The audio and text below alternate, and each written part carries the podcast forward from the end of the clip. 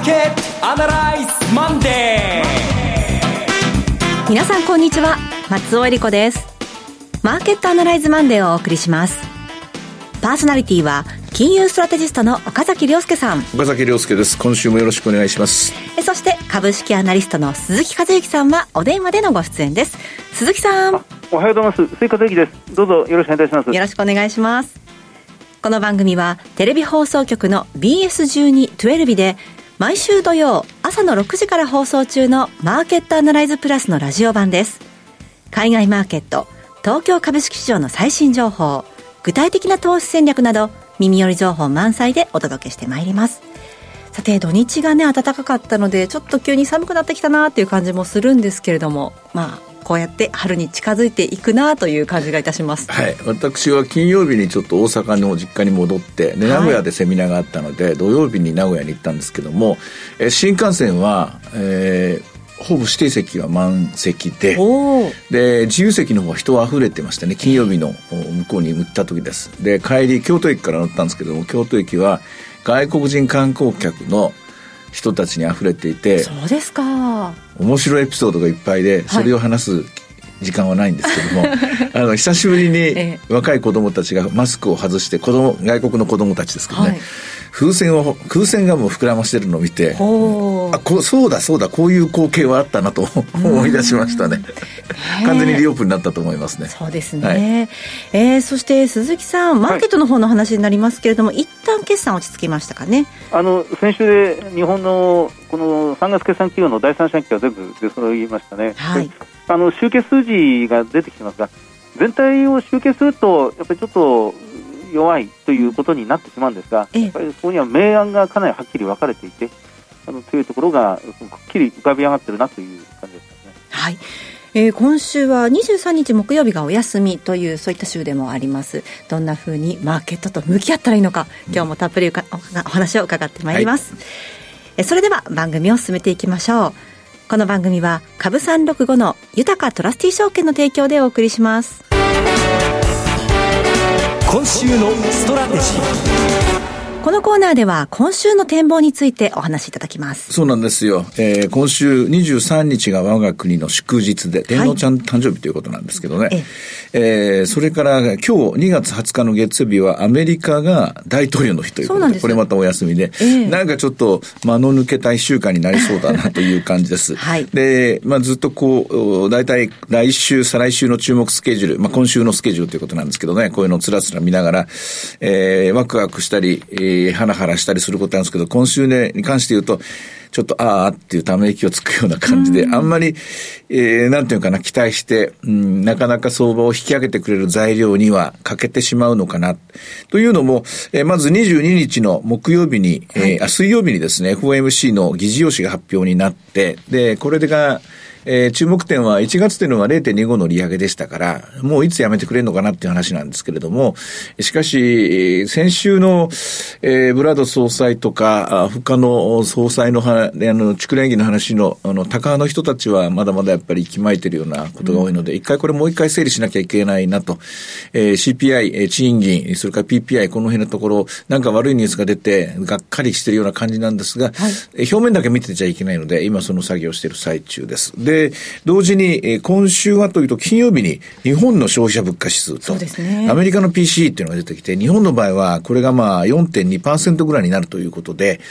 まあ、これはなかなか責任重大だなと、上田次期総裁ですけどもね、これまたちょっと大丈夫かなっていうのが先に立ってしまう。アメリカの方は PCE なんで下がってほしいんですけども、CPI の方は下がりきらなかったので、またがっかりするの嫌だな。まあそんなことをつらつら思っているとですね、なかなか今週は楽しい一週間といいますか、はい、あの、上昇期待っていうのはできなくて、うん、で、トレードを、おどう、アドバイスもらえませんかって言われたうん、申し訳ない、今週は戻ったとこ売りかなと。あそうですえー、27,500円、600円、700円、まあ、なんかその辺のところがやっぱ売り物になってしまったなと。ボラティリティがやったら下がっちゃったんですよね。はい。えー、先週なんか15%切って14%台まで入ってしまって、これはあんまりいい感じではないんですよ。うん、今日は15.7ぐらいですか。15.77。ぐらいですか。はい、これあの、ボラティリティが下がりながら株が上がっていくというのが、正しいステップなんですね。はい、まあだから18、17、16、15と下がっていくなら、えー、27,500円、600円、700円、800円っていう上がっていくの、階段を上っていくのがスタイルなんですけれども、本来のスタイルなんですけど、今はそうじゃなくて、えー、ここまでもういいやと、ここでいいですってもうなんかしゃがみ込んじゃってるみたいな相場なんですよ。うん、なんでこんな風になってるかっていうのをそもそも論で考えると、アメリカのせいだと思いがち、アメリカの利上げのせいだと思いがちなんですが、はい、これよくですね、調べてみると、日経平均株価今日27,500円ですが、去年の3月末っていくらだったのかというと、はい、27,800円なんですよ。まあ、あんまり変わってないところにいるんですね。上がったんだけど、また下がって、下がったんだけど、また上がってっていうことで、はい、えー、なんだかんだ言いながら、もうじき1年になるわけですけども、我々は同じところを日経平均株価ベースで見ると、ずっとここにいるんだなという感じなんですよね。ところが同じ日経平均株価の、えー、仲間にあの日経高配当50銘柄っていうんですよ。はい、50個の、えー、これは一流企業の大型企業ばっかり選んでいます。うん、で、配当が高いものを選んでいます。ですから当然のことながら海運が入って、銀行が入って、鉄鋼が入って、という感じですね。また、そうですね、薬が入ったりとか、武田薬品が入ったりとか、電気精密では、えー、キャノンみたいな配当が高いのが入ったりしてるんですけどね。これっていうのは2割弱上がってるわけですよ。それは裏を返すと、下がってるところも、そうです。2割弱上がって単純平均同士なんですけども、はい、あの、指数構成の割合は違うので、計算は、あの、ざっくりとはできないんですが、225銘柄にほぼほぼ入っている50銘柄、はい、海運なんかの一部入ってませんけどね、まあ、50が上がってて、残りの、えー、175は下がってるってことになります。だから、つまり早い話が、え。えー、今年は、えー、プロフェッショナルの資産運用をやってた今年度は、勝ち組負け組見事に分かれて、勝ち組1対負け組3ぐらい。でしょうね。おそらく。そういう一年なんでしょうね。まあ、特に、えっ、ー、と、後輩と50が上がり出したのが去年の夏かな。8月9月から急に日経平均を置いてきぼりにして上がり出したんですよ。はい、ですから、あ、このままじゃいけないということで、お金がシフトしたんですね。で、高配当銘柄で、えー、有料株っていうのは、これ早い話がインフレ対応できる企業ばっかなんですよ。値上げができる。はい、あるいは利益を還元できる株主にという形ですね。で、こういうグループですから、えー、その、えー、お金を還元できないとか、あの、設備投資とかに回さなきゃいけないとか、何よりも成長重視という未来にかけてたグループは、やっぱり出遅れちゃう。利回りが低いところも出遅れちゃうっていう、こういう一年だったんですね。で、えー、これがまあ、はっきり、えー、結論が出たのが8月9月ぐらいなんですけども、その延長線上に我々はまだこのトラックの上を走っていて、なおかつ、今週もそのトラックの、えー、上でまた1月の消費者物価指数が4.2%ぐらいの数字が出ますから、はい、より一層ですね、えー、より配当が高いものをですね、日本銀行の正常化っていうのはまだまだ先ですから、そう簡単に、えー、固定利回りのもので対応できるかって、そうはうまくはいきませんから、うん、日本の場合は、こうやって地道に、えー、自分たちの生活を守ってくれる資産ですね。これを探していかざるを得ない。まあ、それを自覚させてくれた2022年度だったし、その流れはまだ続いていると思います。え話が長くなっちゃいましたが、今週に関して言うと日経平均はそういう形でなかなか伸び悩む一週間になると思います。日経平均に比べると TOPIX の方が有利であるだろうし、 TOPIX に比べるとさらにさっきの高配当50とかですね、こういうグループが有利なんでしょう。えトレーディングでそれこそ、え、デイトレをするとか、一週間単位で売買する人にはつまらない本当つまんないなという一週間になるかもしれませんが、はい、えポートフォリオを作っていく、資産を作っていくっていう人たちには手堅く手堅くですね、ここまでやったことをまた今週も怠らずに、えー、サボらずにですね、続けてもらう、そういう一週間になるんじゃないかなと思います。今、岡崎さんから高配当50銘柄のお話ありましたが、鈴木さん、こういった傾向というのは、はい、決算の方からも何か読み取れますでしょうか？あの、まあ、少し前の時期から、まあ、今回の四半期決算ではありませんけど、その現役なんですけど、増配するっていう会社が、まあ、ずいぶん多くなってきたんですよね。で、今回は、まあ、そこまで明確には出ていませんが、やっぱりあのそこそこの業績であれば、大幅に伸びたから増配しますっていう感じじゃなくて、もう通常ベースで配当を増やしていくっていう企業がずいぶん多くなってきますよね。うん、あのやっぱり株主還元という意識があのステュアシップコードとそのガバナンスコードを強化するっていう、まあ、これあの、金融庁がスタートしましたが、今、東証がこのプライム市場に導入するっていう、市場変更を行った際に、まあ、強く会社に対して求めてますので、はい、ガバナンスコードを強化するっていう一点において、まあ、企業は、まあ、相当ステークホルダーに対するその還元策を強めてるなっていうのは、日々感じますね。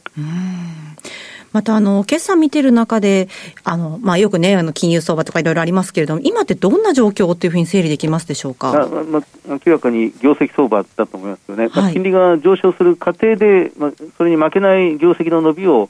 まあ、手に入れられる見通しの立っている会社に資金が流れるというところだとは思うんですが、ただ、あの、本当にあの、決算発表で、あのすごく最近、まあ、今回もそうですが、その3か月前の決算でもはっきり出てましたけど、売上はすごく伸びている、だけど利益が減っているっていう、まあ、まさにコスト倒れしてしまっている、原材料価格が上がったり、その水道光熱費が上昇したりというところから、その売上の伸び以上に、あの経費の伸びが勝ってしまっている会社というのは多いんですよね。はい、あのちょっと前でしたら、売上さえ伸びていれば良いっていう会社を、そういうのを見つけるのが、その成長株投資っていうふうに、あのずいぶん定着、長く定着していたんですけど、デフレの時代はですね。それがはっきり変わってしまって、そのインフレ局面での物色、銘柄物色というのは、銘柄選択というのは、売上かつ利益のダブルの伸びっていうのを今求められているようなところがはっきり出てきますね。そういった両方兼ね備えてるなっていうところっていうのは具体的にはありますでしょうか？あの一番手っ取り早いのはあのインフレ利益、その これはもう社会説法ですけど、そのインフレをその、ま、その丸ごと享受している、うはうは儲かっている会社というのは、まあ、代表選手は総合商社ですが、はい、総合の名はつかなくてもいいんですけど、うん、商社的な企業というのは儲かってますし、それからその製品価格に転嫁しやすいところで、今回はっきり出たのはやっぱり鉄鋼株ですね、はい、鉄鋼業界は、それは大きいところから小さいところまで全部丸ごと利益がその伸びてるなというのは確認されましたし、やっぱりここが今は一番メリットですね。でおそらく今回の決算では、まだちょっとそこまで追いついていなかったですけど、製造業がおそらくその次に控えてますね、3か月後、うん、半年後の決算では、そのエレクトロニクスと自動車と、まあ、機械なんか特にそうですが、まあ、こういうところにその値上げを浸透させる、まあ、力あの、利益のある企業というのがずいぶん出てきていて、そこにそのインフレ利益というのがまた次に落ちていくことになるんじゃないかなと思いますが、今は素材セクターの方が強いですね。石油価格は同じ素材でも、やっぱりこれは厳しいですね。あのまあ、原材料価格も上がってますが、あの製品価格になかなか転嫁できないっていうのが今回の、まあ、石油価格の、全部ではもちろんないかもしれませんけど、相当一網打尽に厳しかったっていうのが、このあたりは出てしまってますね。ただ2022年というのは、もう少し深掘りしなきゃいけない点がいくつかあって、はい、あの例えば、まあ、例えば要するに中国にどこまで深入りしてしまったのかとか、あるいはさっき鈴木さんが石油価格とか言ってましたけども、あの、石油価格もすっごい明暗分かれて、例えば新越価格なんていうのは、アメリカへ、アメリカへと進んだ結果大成功したわけですよ。で、昔ながらの、あの、石油価格ビジネスっていうのは、あの、ダメなんですよ。うん、で、鉄は鉄でも、やはり新日本製鉄の、あの、リノベーションっていうか、ルネッサンス大成功してるっていうか、新たな形の垂直統合っていうのが成功してるっていうので、で、漫然とセクターを買うとか売るとかっていう時代ではないですね。うん、で、えー、まあ、単純にこのデフレの時代からインフレの時代に転換したという一行で書け簡単なんですけども、企業っていうのはそう簡単にこれそれぞれ大きな船、大きな戦艦ですか、方向転換できないんです、できないんですね。で、やっぱりこの10年、20年の経営戦略が当たったグループと外れたグループの差はすっごいでかいですね。でこれもまた、そう簡単に取り戻せないと思います。一回の決算で取り戻せるかというと、そんな差じゃないと思います。もう相当ですね、第一集団と第二集団の差は出たなというのが、今年2022年度だと思いますね。なるほど。あ、それともう一個あった。はい。あの、ウクライナ侵攻から1年なんですよね。そうですね、24日で。うん、なんかちょっと、あの、いいのか悪いのか分かんないですけども、なんかちょっと胸騒ぎがしますね。うん、あの胸騒ぎがするっていうのは、いい話なのかもしれませんけども、例えば北朝鮮がもうなんか狂ったようにバカバカバカバカミサイル撃ってますけども、あれ早い話が、あの、ロシアの兄貴頑張れ頑張れって言ってるようなもんですから で、じっと黙ってる中国に、あの、てあの俺たちも協力しようぜとんで、なんか、なんかこう威嚇してるようなもんですよね。それぐらい1年の後というやつですね、ターニングポイントになっていると、これいいニュースになるかもわかりませんし、悪いニュースになるかもしれませんけども、24日だったと思うんですけども、この日、何か世界で小さな、小さく小さくはないな変化があるのかっていうのは、注意した方がいい一日になると思います。はい。えー、では今日の指標を見ていきたいんですけれども、為替ドル円ですが、134円37銭から38銭、11時半そうなっておりますが、今週為替どうでしょうね？えー、まだじわじわ135円方向どこまで戻れるのかなというのを手探りになると思います。というのも、あの、えー、例の差し値オペが、えー、変更になった0.25のバンドが0.5に、えー、広がったっていうのが、12月、去年の12月の20日なんですけども、あの時、スタートした時のドル円って137円円なんですよ。だから137円までは戻れるはずだという、その手応えみたいなものをみんな感じてるんですね。だから恐る恐る、買い上がってると言いますか、もう一回ポジションを積んでるところにあると思います。はい。そして日経平均株価は小動きです。えー、株三六五はいかがでしょう？現在513円ですね。えー、スタートは467円から高値537円、安値は445円。恐ろしく狭いですね。えー、だけどちょっと長すぎるので、これもまた胸騒ぎの一つの理由になります。はい。はい、どこでブレイクするのかということですね。はい、えさて、いろいろ展望していただきました。今週末土曜日には朝6時から放送します。マーケットアナライズプラスもぜひご覧ください。また、Facebook でも随時分析レポートします。以上、今週のストラテジーでした。ではここでお知らせです。株365の豊トラスティ証券から岡崎良介さんがご登壇される YouTube から飛び出しての全国無料少人数制セミナーをご案内します。今回ご案内するのは3月4日土曜日、東京新宿で開催。豊か TV プレゼンツ岡崎良介の投資戦略徹底討論セミナー in 東京です。12時半会場、午後1時開演です。講師はこの番組でおなじみ岡崎良介さん。そして、東京財団政策研究所主席研究員の早川秀夫さん、大橋弘子さんです。元日本銀行調査統計局長、理事を歴任された早川さんをお迎えして、日銀金融政策と今後のマーケットについて徹底討論。そして、岡崎さんが2023年のマーケットを分析、2023年の投資戦略、Q&A も合わせて、およそ2時間半たっぷりとわかりやすく解説します。さあ、岡崎さん、今回はゲストが早川秀夫さんということですね。私のたってのお願いで、えー、えー、っとですね、ちょっと早川さんとの始まりをちょっとお話してみたいと思うんですが、1999年に、はい、えー、今回次期総裁になられる上田和夫さんが日銀審議員になられたんですね。はい、当時の日銀の総裁は早見さんです。で、えー、その後1年後、2000年の8月に、えー、おか、なんてことをしてくれたんだというですね、実は日本銀行は利上げをします。うん、えー、もうすでに99年からゼロ金利政策を取ってたんですが、突然まだ CPI マイナスなのに上げちゃったんですよ。はい。で、その上げた時にですね、えー、決定9人の委員が決めるんですが、7対2で割れるんですが、反対した人の1人が上田さん、もう1人は中原委員です。で、これ見事に大失敗するんです。株が大暴落していくとか、えー、それからまあ、そもそもデフレが加速するとかっていう状況です。で、結局半年後に、えー、直ちに2001年の2月に、今度もう一回緩和して、もう一回ゼロ金利に戻します。で、その2001年の2月に新たに調査統計局長になられたのが早川さんなんですよ。うん逆に深読みすると、ちゃんと新たな調査統計局長の早川さんが意見を何らかおっしゃって、新しいデータを出して、元の数字に戻したと、私はそう思ってるんですが、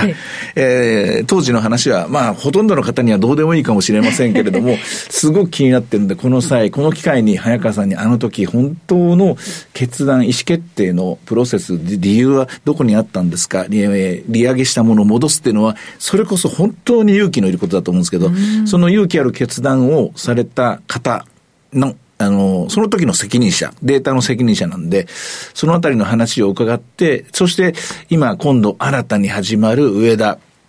日銀は、やっぱり data oriented でいくでしょうし、どっかで勇気のある決断をしなきゃいけないんだろうけども、勇気のある決断をするための準備はどういうふうにしていくのかなという話を伺いたいなと思ってるんですけど、なんか、本当個人的なセミナーになってしまうような気がして、その辺気をつけなきゃいけないんですが、でも、ええー、まあ、あの、できるだけ皆さん少人数でやって、皆さんのこう、表情とか目とか見ながら、あの話がどんどんどんどん変な風にいかないようにというか、皆さんの期待に応えれるように頑張りたいと思っています。はい。こちら、入場は無料です。定員は80名です。応募多数の場合は抽選となります。なお、今回のセミナー受講も、これまで豊かトラスティ証券のセミナーに参加されたことがない方に限定させていただきます。会場は新宿駅から徒歩5分の TKP 新宿カンファレンスセンターです。セミナーのお申し込みお問い合わせは、豊かトラスティ証券お客様サポートデスク、フリーコール0120-365-281、0120-365-281までお願いします。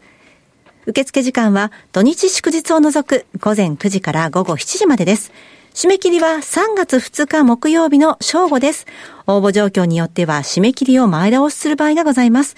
貴重な機会です。関東地方にお住まいの皆さん、ぜひ振るってご応募ください。なお、ご案内したセミナーでは、商品、紹介する商品などの勧誘を行うことがあります。あらかじめご了承ください。以上、株365の豊かトラスティ証券からセミナーのお知らせでした。